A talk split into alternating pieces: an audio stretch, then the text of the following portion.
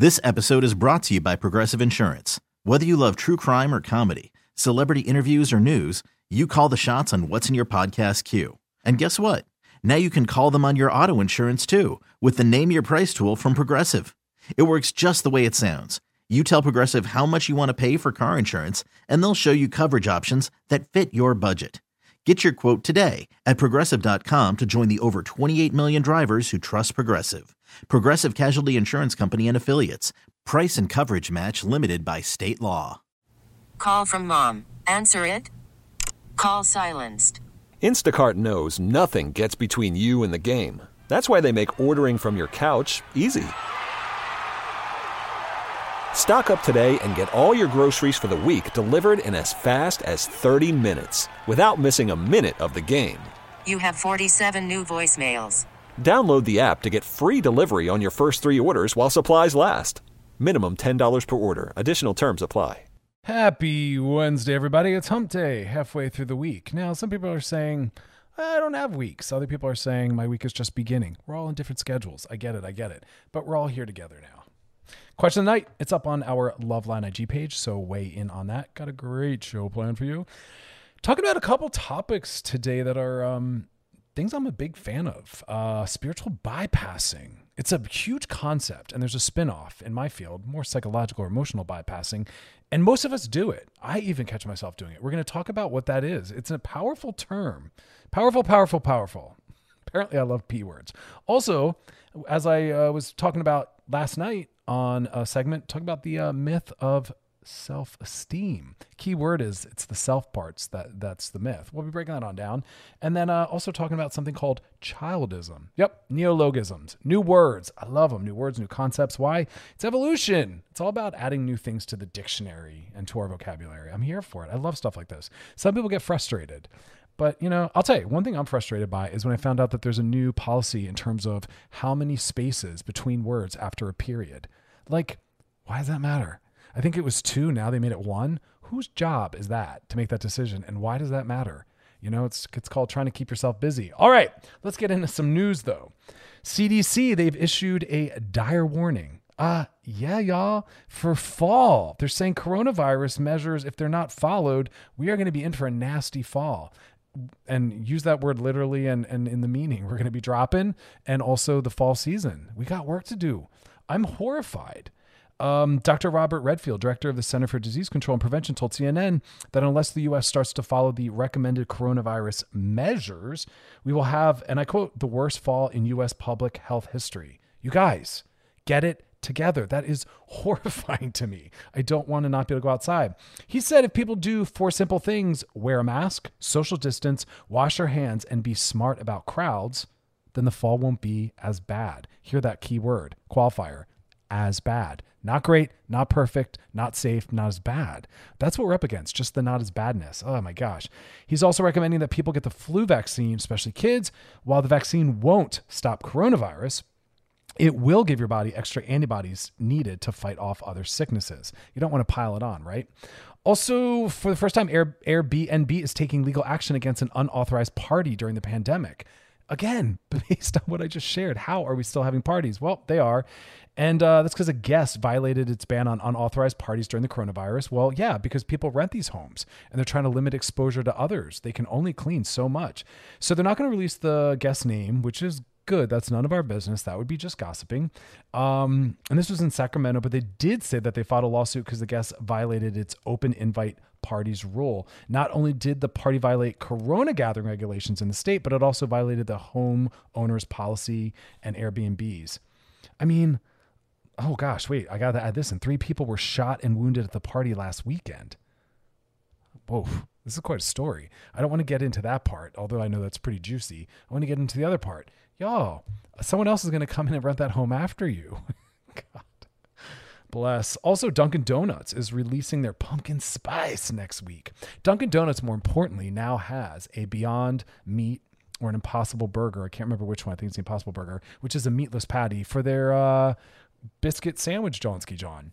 Now the cheese is probably still dairy, so you know order it without that. But uh, it's all about plant based, y'all. So get that get that patty, and then um, also Fisher Price. Love I love I don't know what it is. I love updating things on Mattel's Barbie dolls and toys and children's books. I think because it's it's it's working on building change from the ground up you know, backwards, forwards. So I like it. Having kids have a different kind of experience. So I think that's why I'm excited. But Fisher Price drops new COVID themed work from home toys for kids. Talk about meeting people where they're at. I mean, I don't know if I'm ready to get that real, but hey, toys and play are a really great way to have an entry point into dialoguing with children about their emotional or psychological experience, right? Play therapy and just spending that time where they're distracted, they're feeling safe, they're feeling connected, things can start to flow. Sometimes it's very overwhelming, and we can use this with adults as well to sit someone down, looking at them directly um, in a really intensive way. And that's why people, when they need to have a difficult conversation, it's best if they go for a walk so people can look away. There's other things to kind of buffer, they don't feel contained. It makes us feel safer. But um, I'm not sure I'm ready for that. I mean, it's kind of adorable. Fisher Price dropped their new My Home Office set. Ready for this one? Mini laptop, an iPhone, a headset, coffee cup, a mini desk, and a chair for baby bosses. Oh my God. I don't know if I'm ready for that one. I really am not sure. It's it's like capitalism dripping down into our own play, getting kids ready for what life's going to look like in the future. I mean, I don't know if I want kids playing with an office set. Like, let them play with things that are more imaginative, not like getting them ready to have to encounter these things for the rest of their lives. I don't know. Anyway, Question night's up on our Loveline IG page, and the stories weighing on that. And then we'll be doing some DMs. DMs are always open. Whatever your questions are, we're here to answer them. Get some free therapy, y'all. Come on. Um, and then we'll be talking about spiritual bypassing. Listening to Loveline with Dr. Chris on the new channel Q and on radio.com. Right now, children and their families all over Southern California are going to bed hungry. Channel Q and radio.com have an easy way that you can help feed local students and their families. Text the word need to 76278 to give a buck and also put food in the mouth of a hungry child and their loved ones. Just $1. It's going to make a big difference. Learn more about Feed Our Families on our socials and at wearechannelq.com.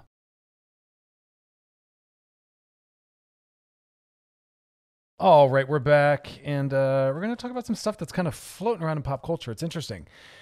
We we are we're big fans here in America of like pulling threads from other cultural norms, values, or practices. But what can happen in doing so is we miss the heart of the message. We miss the heart of that technology. And that's what I call them technologies as a way to just, I guess, recognize that they're vehicles we can use in service of improving or shifting or changing, but it, it's a it's a technology, right? It's not technologically based, but it's it's a vehicle, it's a tool, it's a resource. And what can sometimes happen is anything that comes from another culture, once it enters our culture, it gets Americanized and it really starts to be used to fit American goals. So let's use one example yoga.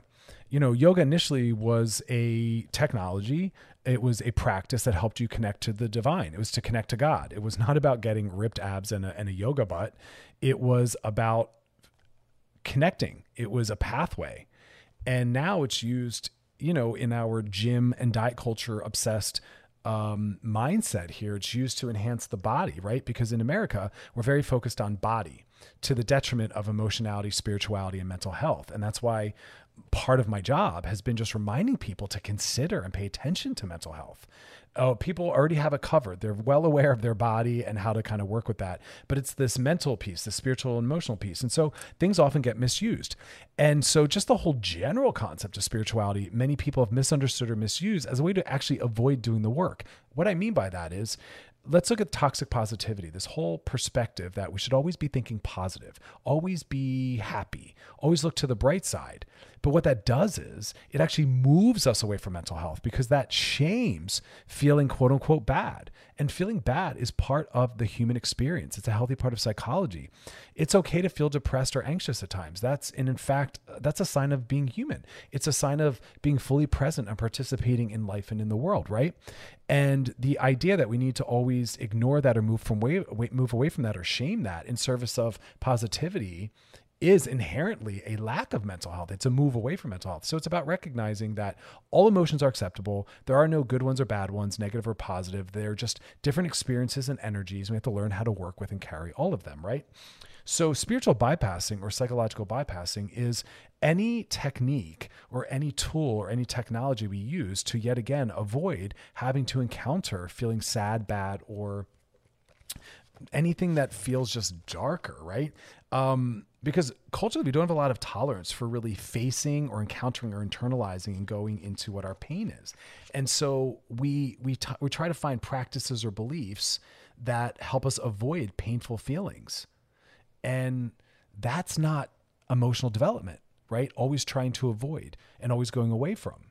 And one of the most powerful ways that we can see it all the time is anger phobia where people will say, uh, quiet down, turn it down, chill out. And it's like, no, anger, we have to learn how to encounter anger. I mean, of course, there's always a um, healthy versus unhealthy expression. And, and, and in this segment, I'm just assuming we mean the healthy version. I'm not normalizing anything that's meant to injure someone or harm someone or to be oppressive. So having said that, I'm talking about the use of these things in relationship of a healthy context, right?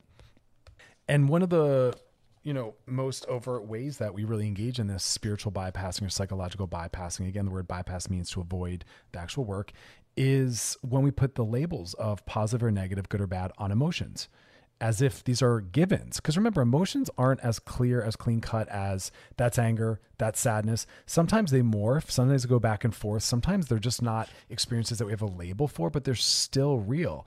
And the more and the deeper, the more we investigate the reality of our lives, the clearer it becomes that ascribing these qualities like good, bad, negative are actually an, an avoidance of sitting with and learning how to work within, right? Because eh, we just think about it. When I say the word bad, you can feel in your body a tenseness. We close, we lean away from. And so anything that's labeled as bad, inherently, you're going to start to generate that associative experience of it. And that is not a good thing. That is a good thing for things that are going to truly injure you and harm you, right? That's a good unconscious, implicit response. But that gets misused. And we want to learn how to lean in and be more present to these vulnerable states because, again, that is what relationship is. When we have fun with someone, that's great but it's when we're able to sit deeper and longer and share these vulnerable feelings that we really walk away being like, wow, we really just connected. That was deep. Think about it. We use that word, we'll be like, that was deep. What do we apply that to? Something that penetrated, something that was heavy and powerful. We don't laugh with someone or have a, a, a, good time and then say that was deep, right? And so I love that we we throw that word around when we really feel like we sat with something. We really felt like we got wrong. We bared ourselves, our souls. That's when connection and relationality is built. So we don't want to do things that pull us away from that. And and the interesting paradox of that is that the the more anxiety or fear we have of encountering these emotions that we've seen as bad or wrong, the more the more extreme and the more intense our solutions in bypassing it start to become because we can't spend our entire lives or relationships avoiding encountering these difficult emotions or even conversations. And so it starts to get more intensive, the, the techniques we have to use to avoid um, actually sitting and having those talks. I mean, let me tell you, working with couples that have done this work where they're always maintaining a space or distance because we're just not able to tolerate or going to allow those difficult conversations or the expression of depression, anxiety, dissatisfaction, frustration, whatever it is, there is so much space and distance in other ways that show up, right? Like it's it's universalized. And the work is so tedious of learning how to tolerate and bring those things back in. Um, so for you, the takeaway is a couple things. One, when you're feeling something, challenge yourself to not label it as that's a good feeling, that's a bad feeling. Just be with it. Label it as what is. I feel sad. I feel happy. Okay. Number two, don't try to immediately shut it off or distance from it. Just sit with it. Say, I'm feeling sad right now. It's okay. Allow it.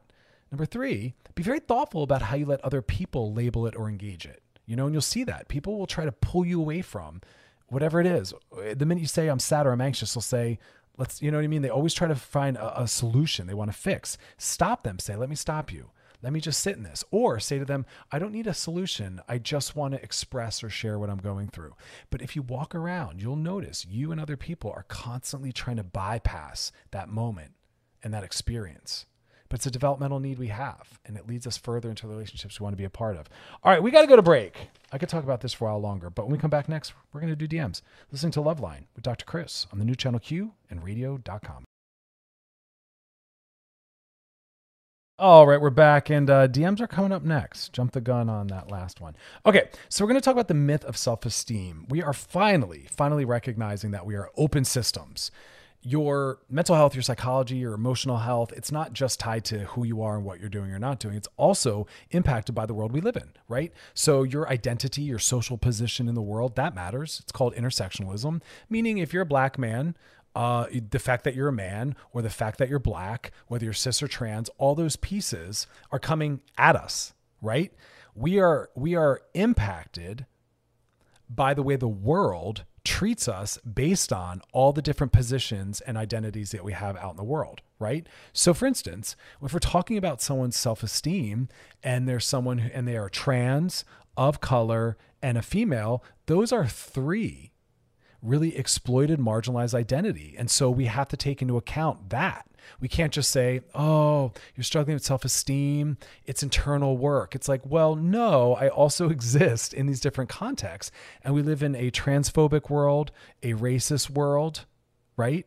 And a sexist world. And so that's not my fault. That's not my doing. I'm at the receiving end of that, right? So when we just talk about self esteem as about the self, sometimes it's victim blaming because sometimes it's like, wow, you are doing your best to survive in a world that is, you know, homophobic, transphobic, whatever it is. So if you're a white cis hetero male, a white cis hetero upper class male, you're not necessarily going to have you're not necessarily going to have to encounter all of those social constructions also coming at you. And so maybe for you the work is just more internal. You know, let me look at the world I'm participating in and that I've created and how's that impacting my self worth or my self esteem. Where for other people of other exploited, marginalized identities, and some people have many, many of them, because uh, again, we're talking about class, we're talking about race, we're talking about gender, sexual expression, all these different pieces all come together. And so remember that our self worth and our self esteem is reflected back to us.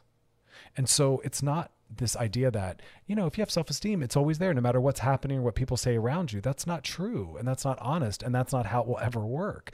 It's called empathy. And that means that we do care about other people.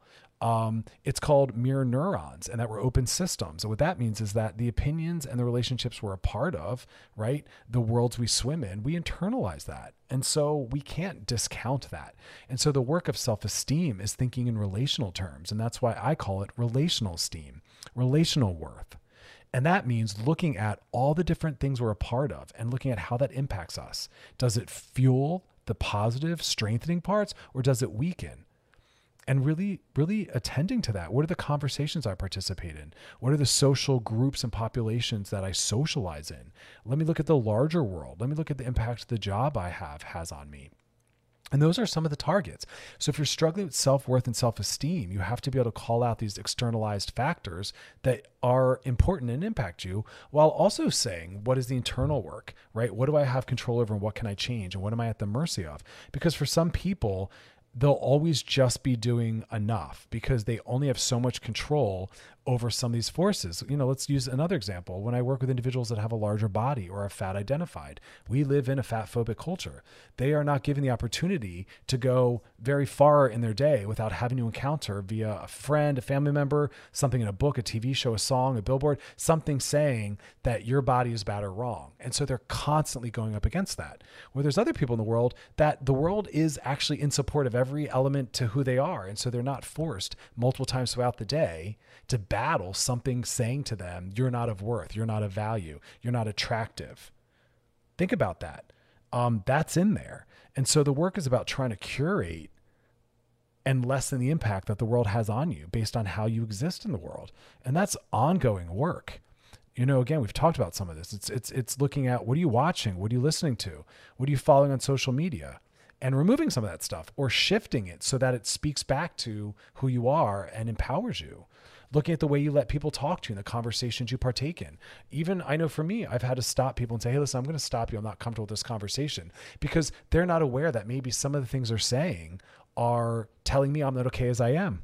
You know, whether whatever it is, we are up against our height, our performance. There's so many pieces. So just remember that the work of self esteem is really looking at what worlds am I swimming in and what is it saying to me? What is the messages that I'm internalizing from it? Because none of these things are neutral. And that's why it's systemic esteem, it's relational esteem. It's not just self esteem, it's not just me on my own. And that's why we have to be activists in the world and really look at the systems that we're partaking in and how can we change them so that we're not constantly oppressed by them or other people, right? So it's it's all the different levels we have to hit. It's it's such meaningful things and that's the beauty some of we have control over other elements we don't. But i know when i looked around at the world i was swimming in all the many worlds and i was looking at back what they were reflecting back to me um, that was that was really helpful. It's not just that internal work but it is the internal work too. How do i talk about myself? Because we're with ourselves all day long and we start to pay attention to self-talk we start to sometimes realize that we're not challenging or building more positive self talk. And I'll tell you, when you externalize it, you get some responses because we're so comfortable with people putting themselves down, saying, I look fat, or that that looks cheap, all these different things that are classist or sizist. People are a little more comfortable with that. They're like, "Oh yeah, I see what you're saying." But when you are, you know, positive, you say, "Wow, I feel like I look really good today," or "I look really great in that photo." people oh, it's it's it's not humble it's narcissistic no that's actually what healthy esteem sounds like we should be able to really compliment ourselves um, not to a level of obnoxiousness but just to a level of more positive self-talk but it's interesting how uncomfortable and unfamiliar we are at that but start trying to talk positively about yourself. Be a positive force in other people's lives. Start talking positively about them. Catch yourself um, complimenting them uh, do it more and catch yourself when you want to critique and maybe withhold that right we're all we're all in it together it's a feedback loop um, all right coming up next dms you're listening to Love loveline with dr chris on the new channel q and radio.com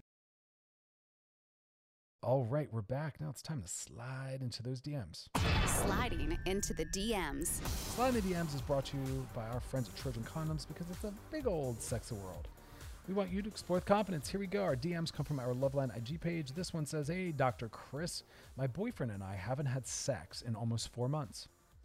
I had body issues. I felt embarrassed, even though he said he loves me no matter what.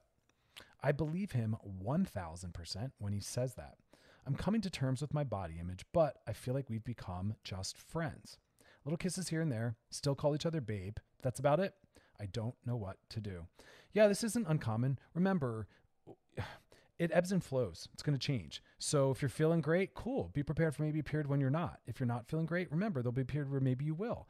T- they they tend to ebb and flow based on so many factors. You know, interest in sexuality and desire is such a sensitive, fragile thing, and it's really brought forth or quieted down by different things. So it's all about figuring that out. First off, right? Like what for you most is most is what's most arousing for you? What's erotic? Eroticizing? I don't know. why I can't speak. Uh, and also, what are the things that tend to get in the way of you feeling desire and really participating in that? What is the gas? What's also the brake? You want to you want to really understand both. Um, but I would say a couple things. You have to talk to your partner. Make sure that they're still on board. I don't want to coach you to start working on sex if you are in a relationship with someone who's no longer interested and that's gone. So you have to have that difficult conversation. Hey, we haven't had sex in four months. I, I want to talk about if that's born out of any thing relational or or what is that? So you you always have to talk. I'm a big fan of people getting clarity. I don't like giving advice that circumvents or again or, psychologically bypasses really doing the difficult work, which means you have to face it head on. Otherwise, we're making a lot of assumptions. So you have to say to your partner, why do you think we're not having sex anymore? How do you feel about the relationship? And if they say the relationship feels good to me, you know, taking what they said, but you have to get more familiar with it. Your your sexual desires there. I'm not hearing you say you don't have any sexual interest. Your sexual desire is there. It's just you're not acting from it. So when you're starting to feel aroused, I want you to bring it to your partner. Start initiating sex. That's basically the the short answer.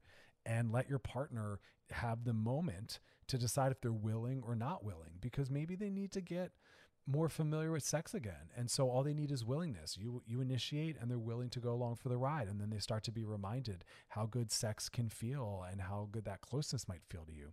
So that's really what I want to leave you with is not a tip or technique, but say go get clarity from your partner about why they think you guys haven't been having sex and how do they feel about the relationship. And if it's not a relational issue, ask them what yeah, what's what's the deal with sex? Maybe they'll have a reason that immediately has a solution tied to it. But I you need to get feedback from them. I don't want to just operate from the place of assuming that all's well in the relationship and their sexual interest is still there. It might not be. Also, sex might have gotten boring. Again, something that your partner can answer for you. But you know, you're saying you're kissing still, calling each other babe. Build on that. Flirt. Flirt, flirt, flirt. Initiate, initiate, initiate. And um, see what comes of that. But lead the charge. You know, inherently in your question, I want to make sure it doesn't mean that there's something you think they need to be doing, but we have to create the relationship and the sex lives we want to have. So there's work to do on your part in that, you know? And these kind of conversations sometimes unearth other difficult conversations, but they need to be had. There's nothing worse than us moving forward with our head in the sand, uh, not addressing what needs to be addressed so we can both be happy. We don't have to be in relationships. And so be in ones that are meaningful and bring joy. And if not, work on it. And if not, get out. Be single find someone new, right? Relationships shouldn't be a prison sentence. We're, we're, we're over here trying to do prison abolition already anyway. Get rid of the carceral system. So we're not going to definitely turn relationships into the new prison. You know, um, as an anti-abolitionist, I can't I can't support that. But more importantly, again, I'm I'm afraid that what I'm hearing the question is me and my partner don't know how to have difficult adult conversations, and so start there, and this should be one of them. You know, um, that's the lesson in this, folks, y'all. That's the lesson, y'all, in this. Oh my God. it's been a long day. Is that a lot of our things, a lot of our problems are solved by seeking clarity. And that's what I want y'all to decide moving forward. Like that you're going to move forward with your partners, your loved ones, family members, having honest conversations, getting clarity, not assuming. That's one of the number one things I do in my office all the time is start getting people more tolerant of having real adult conversations can solve a lot of things. All right, coming up next, we're going to talk about childism. Basically, what it is is it's us trying to start a movement where we give children more rights and more value than they've been afforded thus far in our culture. Truly really beautiful stuff. Listening to Loveline with Dr. Chris on the new channel Q and radio.com. All right, we're back. Question of the night. It's up on our Loveline IG page, so weigh in on that. And then DMs. We'll be doing that later in the show, as well as talking about rules for marriage, marital rules. I could spend every single segment talking about that stuff. There, there's so many things to consider and to think about, but I got you back. We'll be talking about it. But now we're going to talk about something called childism. It's basically looking at prejudice that we hold against children. And remember, as adults, we are still at the mercy often all the different things that happen to us as a child. It's in childhood that our self worth, our self esteem really starts to get instilled in us. In fact, we spend most of our adulthoods consciously and unconsciously trying to undo and work through the damage of things that happened to us as child as children. And you know, everything that happens between let's say childhood and adulthood, that either reinforces and strengthens the issue, beneficial or negative, uh, or dismantles it. And it can go in either direction, all the things that happen. But childhood. It's really interesting the lack of rights that we apply and the disempowerment and also the prejudices that we hold. And when I was really thinking about this, studying this, and really looking at the ways that it maybe applies directly to sex and relationships, I could start to really make some powerful connections that were really, really unfortunate. You know, children are seen as blank slates, and they're not. They do come into the world with some genetic pieces, right, that are going to impact them. They are born into a world that, from an early age, based on their gender, their race, their class, all these different pieces, they're going to start to get treated a certain way. We, we even know from studies that if someone is born quote unquote a boy that they are treated a little more roughly than someone who's born as a girl we choose the things they're going to wear the toys that we're going to give them access to the tone of voice we'll use, the way we maybe reprimand them or, or, or rear them, all of that is based on all these different qualities. And that starts to build who the child is. And so, this whole idea that the children should only exist as to serve an adult's needs is a denial of the rights, the value, but also the developmental needs of the child. And we we use this example this is more psychoanalytics, but it applies to pets. That's the the easiest way to really explain this. It's called cathexis, and we'll call we'll call our relationship to a lot of different things in the world. Maybe a plant, a movie, a person, a pet. We'll say we love them, but love does have certain conditions and certain qualities, and what we often do for certain things is we instead we'll call it maybe love but what's actually cathexis. Because true love is about wanting what's best for someone. True love is about wanting this person to really be their authentic true selves right? We want what's best for them. We want them to be happy. We want them to be autonomous and decide for themselves what they need. That's love. But we don't afford that let's say to our pets. We don't say in our head or even literally out loud to the dog or the cat i want you to do what you need to do here.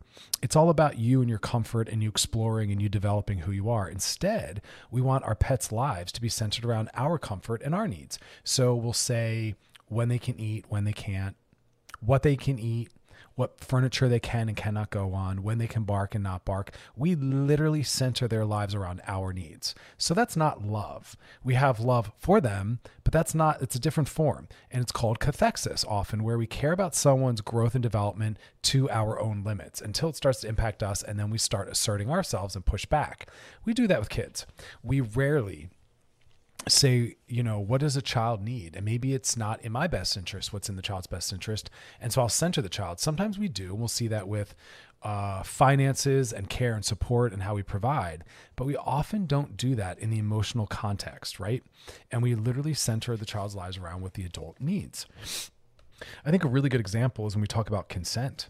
We most of the time fail to give the child the capacity to decide what happens with their bodies. We will, as parents or family members, either force ourselves on them and just grab them and hug them or kiss them, or force them to hug or kiss someone else versus saying, listen, it's your body and you get to decide who and when and how they touch it or engage it. Um, if you don't want to say hi to so and so, you don't have to. Or you can tell me that you don't want to be touched right now. Or a parent asking a child, is it okay if I touch you? Instilling in them. But what we do instead is we remove that and we'll say, you're the child, I'm the parent. And so I can do what I want to you. And that starts to tell them that there are cases and there are people that there's going to be a power differential. And it gets them familiar with the idea that certain people can sometimes tell them what can be done with their body. And we expect them magically as an adult to understand consent and boundaries and autonomy with themselves and with others, but yet it's never been shown or instilled in them. Even look at the structure of school. You have to ask to go to the bathroom. You can't even honor your natural desire need to go to the bathroom. You have to ask. I'm also going to tell you to sit still, upright for a certain length of time. Like we are always trained out of our bodies, but especially children. And so, what would happen to adults if, as children, we allow them to have worth and value? We allow them to have boundaries we allow them to have privacy. We often don't even afford children privacy. We'll just go in the room when we want, not let them have a lock on the door. We don't knock before we enter. We don't let them have any privacy. We we'll go through the room or make them let us know everything that they have or that's going on. We'll read their diaries, sometimes go through their phones, right? Childism. And we have to think about what does that what does that do to them or what, what what kind of adulthood does that set them up for, you know, to create or to allow. So we have to start to look at how do we treat children? How do we talk to them? Do we disrespect them? Do we talk to them in ways that we would never talk to or allow from another adult? Think about that too. What we'll say, when we'll say it. It's really interesting. And we want so much respect for adults, but we don't give it to children. There's no true reason why that should be. And so, what would it mean if we balanced it? There's a lot of different movements coming out of um, different people of colors backgrounds that they're starting to dismantle this. So we'll talk more about it. But coming up next, rules for marriage. That's right, I got your back. And this applies to all relationships. Listen to Loveline with Dr. Chris on the new channel Q and on radio.com. Right now, children and their families all over Southern California are going to bed hungry. Channel Q and radio.com have an easy way for you to help feed local students and their families. Text the word NEED to 76278 to give a buck and put food in the mouth of a hungry kid and their loved ones. Just $1 to make a big difference. Learn more about Feed Our Families on our socials and at wearechannelq.com. All right, time for some relationship counseling, a little couples therapy. So let's see here. How do I always try to explain this? When I travel and I lecture and I'm talking about couples therapy, I remind people that our our romantic relationships, much like being a parent, being a parent and romantic relationships are two of the more transformative relationships we can be in where we get an opportunity to learn most about ourselves and also work on ourselves. Uh, our children and our partners essentially hold up a mirror and they let us know where our work is. And so if you want to know how I how you can be doing more work psychologically, you'll say, "Hey, Dr. Chris, you're always saying we focus too much on our bodies and our physical health to the detriment of our mental health. How do I start working on my mental health?" And I've said things like take time being self-reflective, uh, track and listen to your self-talk, read some worthwhile self-help. There's a lot of crap out there. Journal, do active imagination. I'll talk more about that. Self-care, pleasure, leisure. But this is another piece. Look at who you are in all the different relationships you're in. Maybe look at the top three, uh, whether it's you being parent, friend, or parent partner. Uh, pick a few and say what what can I learn about who I am based on how I see myself moving through these relationships. What parts of myself do I see that I want to work on and change? What parts of myself do I see that I want to enhance and strengthen and do more of? I mean, that's the beauty of breakups, right? After we've mourned the loss and worked through some of the damage, if there is some, we get to say, okay, now my work is to say, who was I in that relationship? What parts am I not proud of? What ways do I see myself acting? And again, notice how I'm not talking about the other person. Um, the other person matters in that they're part of co-creating the scenarios in which you acted those ways, but you acted those ways. That's all about you. No one can make us act a certain way. They can trigger and bring up situations, feelings, emotions, but how we respond is the parts we have to work at and examine, right? That's self awareness, knowing what you're working on. And so we look back at our past relationships and we say, who who do I not want to see myself being again? The ways I talked, the ways I spoke to someone, the tone, the behaviors. How did I manage my disappointment and frustration? And then the positives. What was I proud of seeing myself do? What do I want to do more of? When was I so kind? When was I really doing my work? When was I powerfully working on maintaining romance and sexuality? When was I prioritizing our relationship? Right? Because when we enter a romantic relationship, we go from an I and a me to an us and a we. We we merge, we attach if it's a healthy relationship. We do that with parents and family members as well. There's an attachment system. They become meaningful to us and then we start to create an, an, another identity, right? And there's nothing unhealthy or codependent in that. That's just neurobiology that happens. So there's a couple things you want to think about though. so there's that's the first couple pieces I called out. Like that's the that's the framework to enter this. Um, so what are some things you want to look at? Well, a couple of the big ones that come up a lot are first off the difference between being assertive and aggressive. Being aggressive some people think is being empowered, telling it like it is, speaking truth, and often it's not. It's just aggression, and aggression isn't productive. Aggression's painful. So if you see some of the things you're saying and doing and, and the ways you're acting just harming you, others, and relationships, it's probably aggression. Because assertion might not always feel awesome, but it doesn't erode or eat away or negatively impact the relationship, right? So aggression does. Aggression's just mean and harmful. It has no respect in it. It injures us, them, in the relationship. And it's usually done in service of trying to control other people. Where assertion is about self care. When we're asserting ourselves, we're just talking about our boundaries, what we are willing to do and not do, and who we are. Assertiveness is just about speaking up. But the difference also between assertion and aggression is that assertion is relational. It takes into account in its tone and its word choice that I'm talking to someone that I care about and that I want to that I want to stay in relationship to me and with me. And so it speaks in that way. It doesn't make it unsafe for them to stay in it with me in the moment or longer. But aggressive people, the people, the person on the receiving end, if they're healthy, they'll walk away. They can't be in that moment with you or with you in general.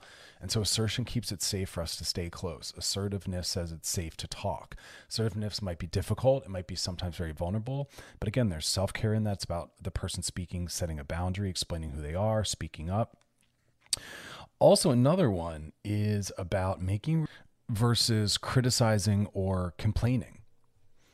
And that's what we usually do we want something to be different or we have a need. Sometimes we'll criticize or complain. And again, that doesn't get us what we want. That doesn't make the person feel cared for or respected because complaining and criticizing fall more into aggression.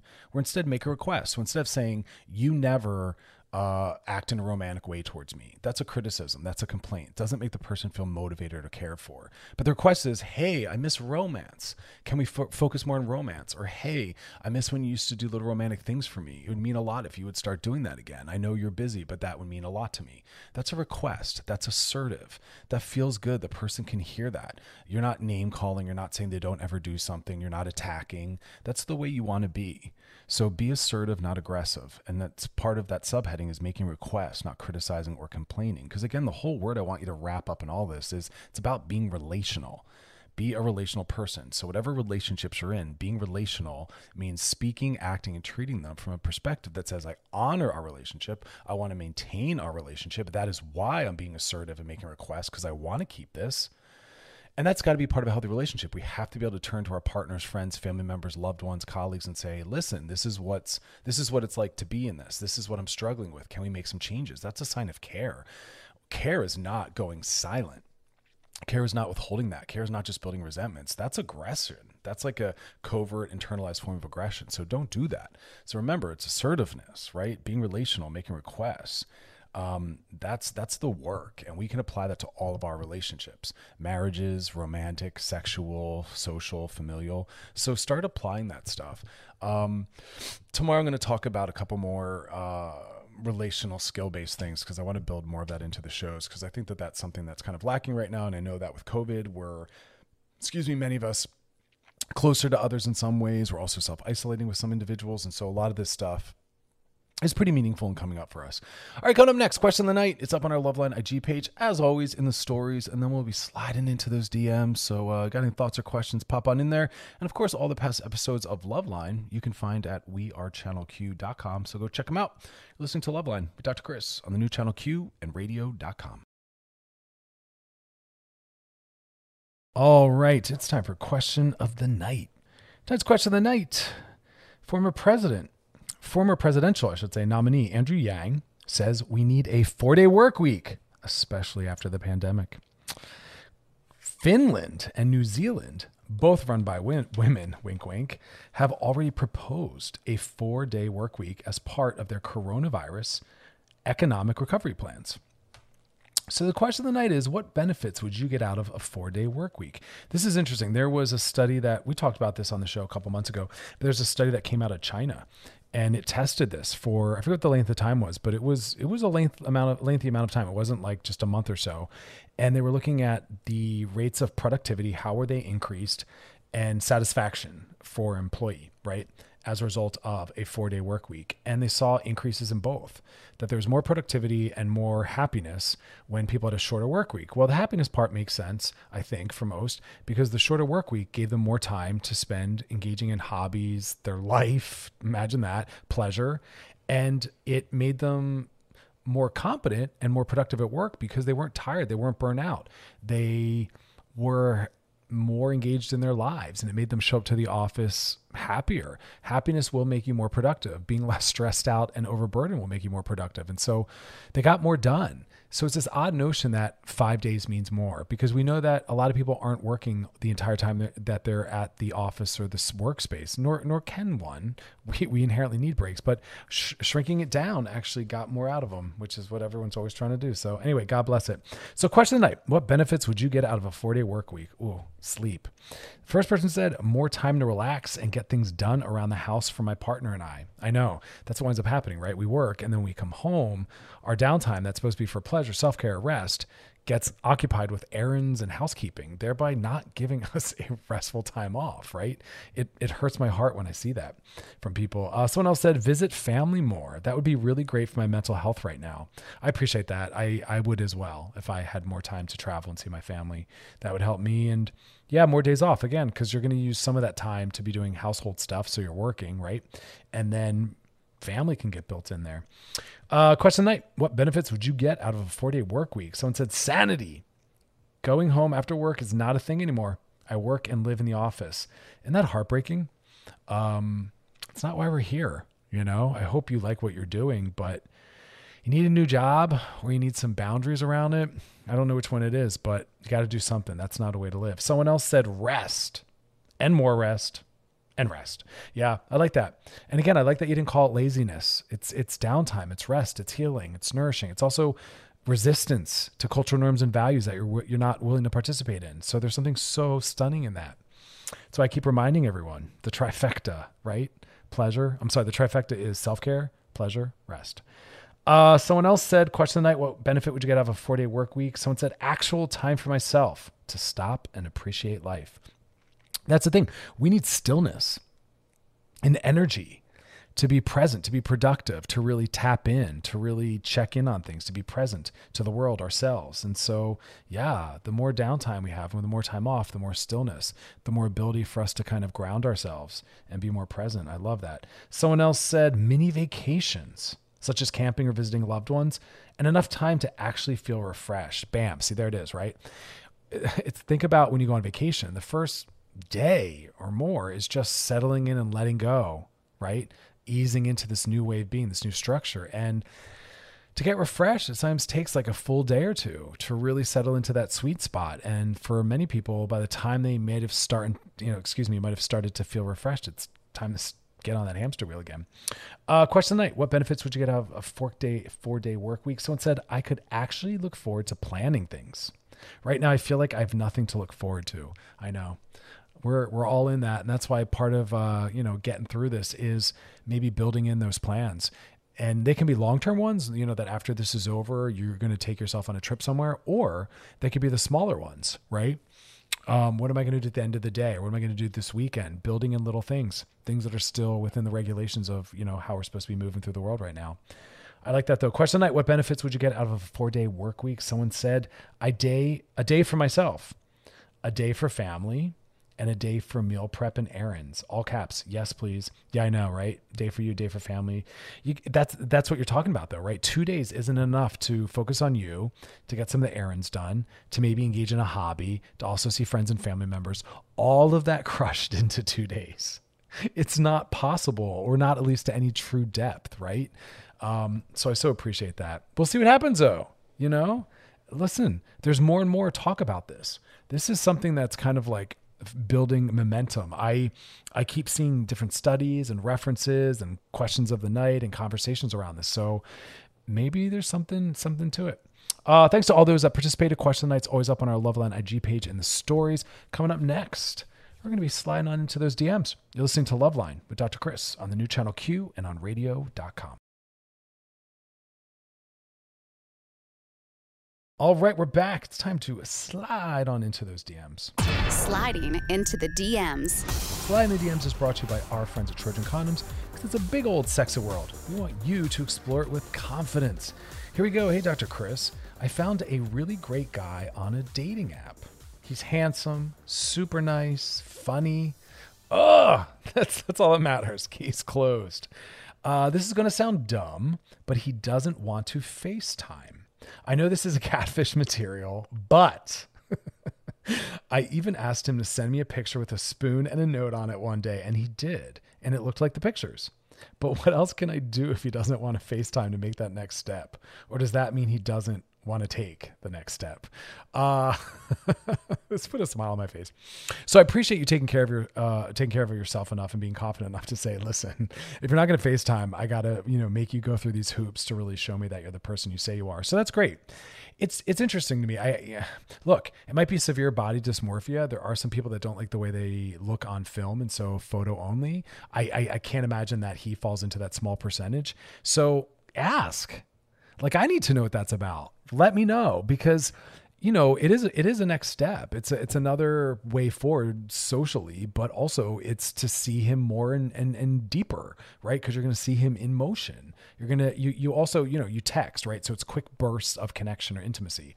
But FaceTime, it's more ongoing. You don't just um you know accept, look at each other and hang up. You know, you have to actually like sit with them. And so we find out more about chemistry and compatibility. I think it's vital. Photos are one dimensional and they don't show all angles. We can't assess chemistry and compatibility. FaceTime, you can do both. Compatibility because you get to talk. You see what happens when our personalities, you know, come together. Also, chemistry because you're seeing him move. You need dynamicism to assess that. A flat one dimensional picture won't do it. So, look, maybe he's also anxious uh, maybe you need to give it more time. I don't know how how recent this is, but if you talk for another couple days ongoing and it feels really solid, and then they won't get on Facetime, it's a red flag for me because it'd be interesting if they were saying, "Yeah, no Facetime, but I'll meet you in real time." You could push for that. Look, interested people like signs of interest. So if you really do like this person, maybe say, "Okay, Facetime, cool, I get it." Um, or well, maybe I don't get it, but FaceTime, okay, I'll respect that boundary. Do you want to meet me uh, for an outdoor, socially distanced, masked coffee? because I'm down with that for you guys. And if they say no to that, then that's a massive red flag. And you need to say, listen, um, I can't keep progressing forward in terms of intimacy building over text if you're unwilling to take it any forward in any other way because you're not just looking for a text based relationship, right? So there is a there's a final resting point where it's time to move on if they won't, you know, really honor the intimacy that's being built on one level in other ways, perhaps. Um, but I think you need to give it more time and maybe see what that's about because, yeah, I don't know how to really make sense of that. So, yeah, good luck with that one. Listen, it all comes out. And that's what I try to say to people. You think you think that this stuff doesn't matter, but everything matters. Everything counts. So, when you're initially engaging someone on a dating app, remember that all of that is part of their association with you. Part of that is how they feel around you. Part of that is the meaning they make out of you. Don't think it doesn't count because we're just on the app or it doesn't count because we just started texting. All of that is built in implicitly and in their unconscious when they're thinking about you. So be kind to everyone, be confident with everyone. Be your true self with everyone. It all counts. It's not like until we actually meet up, all of my behavior, the way I treated someone or what I said or how I showed up, that's not relevant at that point. It is. So, um, yeah, but we have so much technology. Utilize that stuff. Maybe maybe he'll get on Snapchat. maybe it's a personal issue with FaceTime. I don't know though. They're red flags. It's very catfishy, but God bless. But I respect that you like them. We'll see what happens. But let me know. Slime the DMs is brought to you by our friends at Trojan Condoms because it's a big old sex world, and we want you to explore with confidence. That's our show. You can check out old episodes podcasted over at wearechannelq.com. And also hope you're checking out my live stream show. I'm listening live. It will be tomorrow night, Thursday, 5 p.m. Pacific, 8 p.m. Eastern on all the radio.com handles. Experts and celebrities always go back to all the radio.com handles and check out past episodes. It's good stuff. You know, it's one of the few platforms where we're talking to diverse people, but um, we're talking about mental health. It's rare that that's brought up in people's interviews. It's always just about their projects and the work, but rarely we don't talk about individuals' mental health.